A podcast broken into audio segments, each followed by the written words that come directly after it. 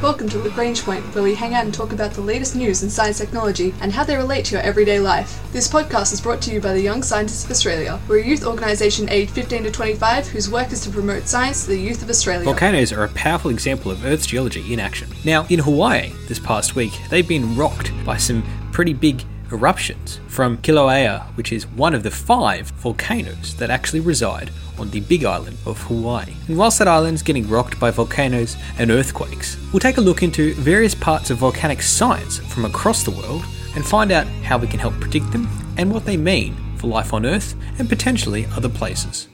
Now, the chain of islands that make up Hawaii, the Big Island, which is the most well known one and the one with the largest amount of population, well, due to its size as the Big Island, is actually home to five different volcanoes. These include Mauna Loa, Mauna Kea, Kohala, Hualalai, and Kilauea. Now, some of these are still active, like Hualalai, Mauna Loa, and Kilauea. And that being active things means, well, they're actually either erupting or have been continuously erupting for a long period of time.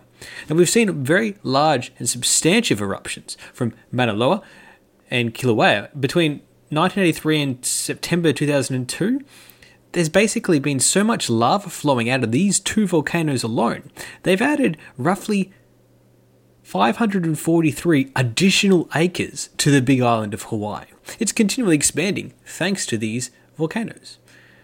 But since Kilauea has been erupting for so long, since about the mid 80s, that's led to a lot of people just getting used to the fact of life of volcanoes in Hawaii. It's been a fact ever since the first peoples arrived in the big islands of Hawaii thousands upon thousands of years ago. Now, Kilauea has been in a state of basically perpetual eruption since 1983, but it doesn't erupt in a big, flashy eruption, unleashing torrents of dust and magma into the sky, like, say, Mount Sinabung in Indonesia, which recently erupted back in February. No, Kilauea is a slow leaking volcano. Basically, it's what's called a shield volcano. It has a big sort of rim, and inside this crater rim, there's a big sea pool of magma. Once it gets above ground, lava. And that's that's fascinating and interesting. But what they've been noticing in the last couple of weeks is that level of that lake of magma has actually started to drop. And what that means is the lava is flowing somewhere else, making its way out through vents to different parts of the island. And this leaking of lava out the vents is actually where most of the, the lava has gone from Kilauea. It's actually gone out to one part of Hawaii called Puna on Big Island. And that's where there's a lot of farms and basically a lot of volcanic ash flow, lava flow, black lands or soil or so on. And so it's somewhere where there are people, but not a huge amount of people. That being said, Around 1,700 people have been evacuated from the surrounding estates, like the Leilani estate nearby, because, well, it's possible that this will destroy and damage a couple of homes. But this is typically what Kilauea does. It leaks lava out of different vents at different times, and that lava slowly, progressively marches and makes its way, knocking down homes. In 2014, it took out a couple of homes, and between 90 and 91, it pretty much knocked out in, or dissolved incredibly slowly an entire village. But that's what life is like around these large volcanoes. The challenge is, because of the sort of scale of this recent movement and eruption, there's actually been also some big earthquakes associated with this, including a 6.9 magnitude earthquake that rocked the main island, big island of Hawaii, earlier this week. And that's the largest earthquake they've seen since 1975. So, whilst life near a shield volcano like the ones on Hawaii can be slow, and predictable in the way that at least you know when to get out of the way. It also is still dangerous, particularly for those living around it. Do have to be extra careful and just accept the fact of life of the volcano's movements around you.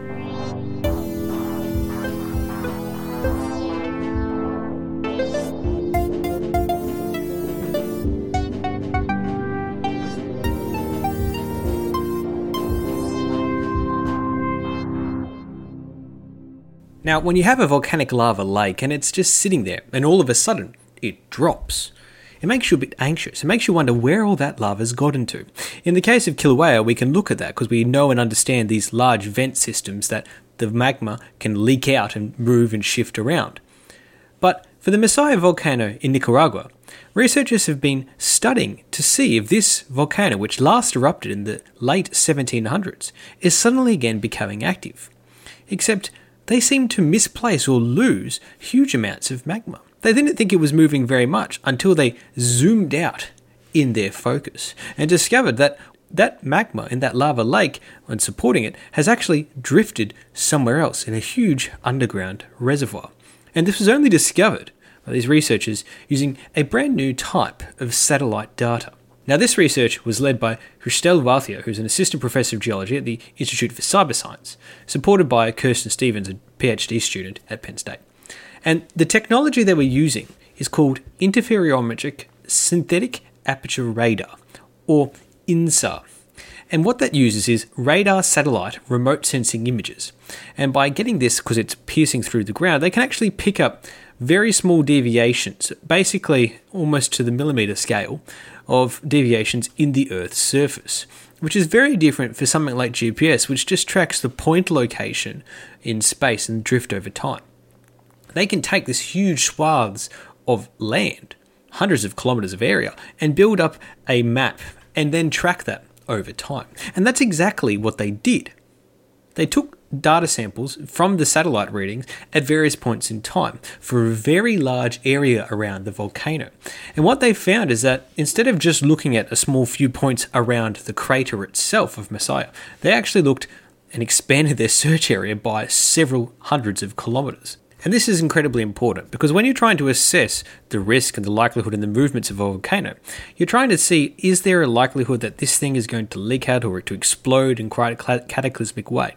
And so you look for changes either in the lava lake level or any other indicators that you can get, maybe taking some point gas readings from different vents or so on to get a feel for how much magma is underneath the surface and where, and is it under more tension and stress, or has it been building up and building up?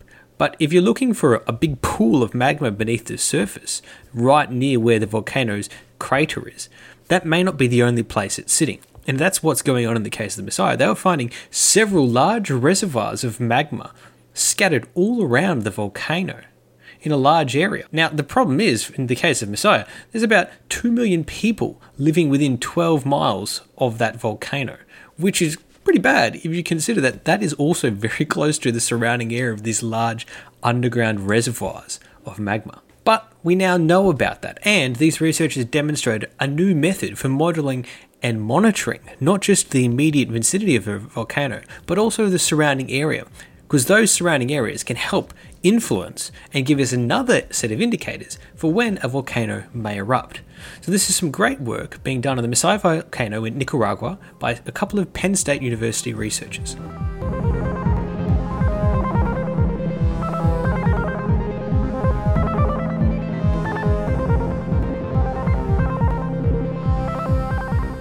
Now, with volcanoes, they're scattered across the world. Some are in built up places like Kilauea, or maybe Mount Etna, or even Masaya, with people living on the sides of these volcanic mountains. But what about the volcanoes that are in the middle of nowhere, both figuratively and literally? It can be quite difficult to maintain a monitoring station on those volcanoes. And so our data on how they're progressing, what is happening with them, and if there's an eruption coming is often, more often than not, after the fact, and relies typically on satellite measurement. But now a team of international scientists, led by University of California Santa Barbara geophysicist Robin Matoza, used the case study of a Chilean volcano called Calbuco, which is in the Los Lagos region of Chile.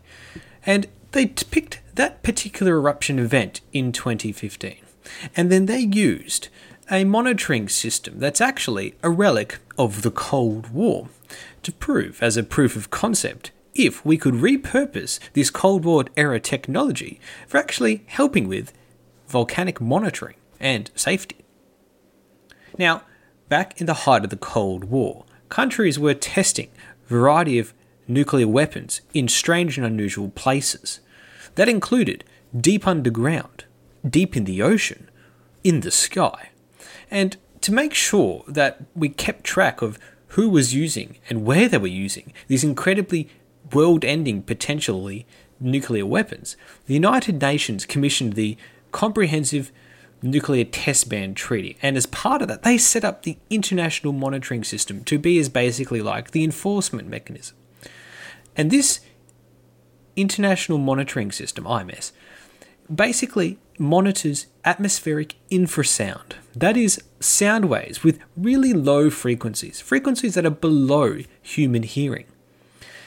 But that means they're looking for really low rumbles of a low frequency of occurring, so subtle that you wouldn't normally pick them up with human ears. But these listening posts are able to detect the vibrations caused by large catastrophic events like testing a nuclear weapon or the rumblings of a giant volcano. Now, infrasound recording at roughly 15 to 250 kilometer distances apart, and that's like the regional scale of infrasound recording, or long distance recording, which is anything above 250 kilometers, sort of aligns pretty nicely with the what's already in place for the international monitoring system for nuclear weapons. And that's really interesting because that means you don't have to have these sensors right up next to the volcano. Typically, with seismic data, you have to be incredibly close to the volcano, which is fine if it's Mount Etna or Kilauea where you can do that. But if it's a remote Alaskan volcano, that's not really that easy. So, by piggybacking off the international monitoring system, we can actually use that infrasound detection capability that's already in place or enhance it with, with a couple of new sensors, and all of a sudden, we're able to now monitor volcanoes erupting from across the world.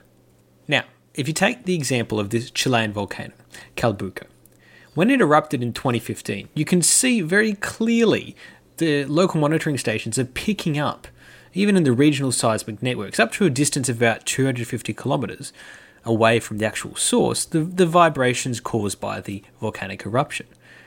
But with infrasound, the sound propagated all the way across the atmosphere, 5,000 kilometers away.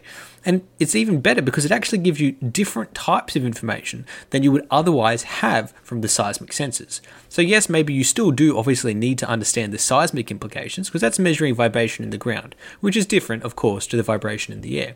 But it's a good secondary source of information, and you don't need that many of them. Now, for example, there's 10 seismometers that are currently used as part of the Chilean National Seismic Network, but they're not many of them really for the large country that Chile is. But by adding infrasound sensors to be co located with them, you can expand the range and reach of that monitoring network immensely and get a whole wealth of new data. So, the recommendations from this study, this international team of research, is that if you already have a monitoring network doing things like monitoring for nuclear weapons, or maybe instead actually monitoring seismic activity. Chuck on an infrasound sensor because it expands the reach of what you're able to pick up and detect and analyze by a large amount, and it's not that much more expensive if you've already got the monitoring station there. In fact, it's quite easy. This is some great work led by researchers out of the University of California, Santa Barbara, which just goes to show ways we can enhance the capabilities of monitoring to help us give us an edge in understanding when volcano eruptions happen and what it might mean for the surrounding areas before it's too late.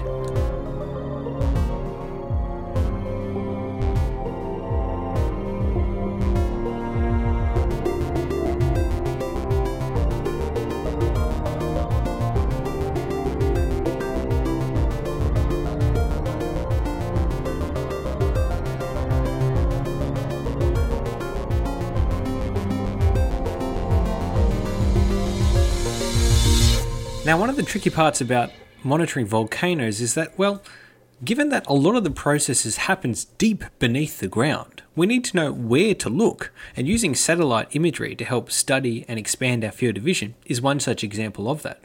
Or maybe using infrasound to understand where exactly some volcanic eruptions are actually occurring. Both of those are good mechanisms, but to understand the exact movement and flows of magma deep beneath the Earth's surface, it'd be nice if we had some way to track and understand exactly what's happening.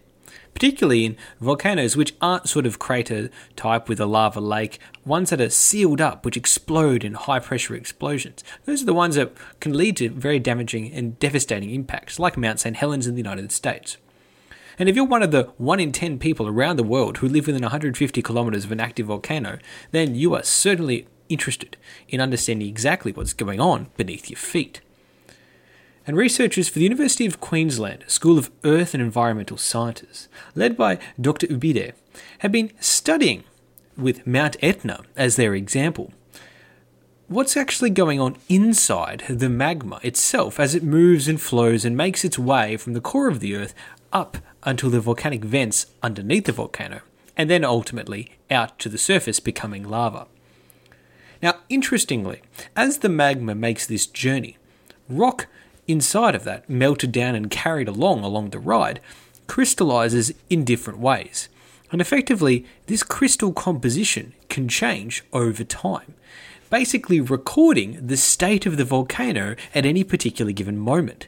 It tracks all the processes and things that have happened to it along the way, basically making a mini journal in rock crystal form that can be examined later on to better understand exactly what's happening. So, what Dr. Ubide and her team found by studying one particular volcano, which is Mount Etna, by looking at the crystal record, they actually could track the history and the journey of the magma as it made its way up from the center of the Earth. In particular, they saw that 90% of the time, once magma got to a certain depth, an eruption could be triggered and was only really around two weeks away. Now, that's not to say that we know exactly when and where each eruption will take place, or whether or not this technique is applicable exactly, statistically as correlated as it is in this case, but it does show that we can track the journey of magma and from that infer how long it's taken for it to move through. And once it starts getting to certain depths, then we can start predicting when an earthquake might be likely to occur, or at least in some cases. And that's useful because scientists, volcanologists in particular, need to understand what depths they're trying to monitor at, because otherwise it can be very, very difficult to understand what's going on. A case in point is Mount Agung in Bali, which rumbled with earthquakes for about two months before actually any eruption took place. So once the eruption happened, it was very bad, but people were evacuated so early on because they thought it was imminent. And that was the safe and prudent thing to do, but when you're evacuated for so long with no eruptions, people can get complacent.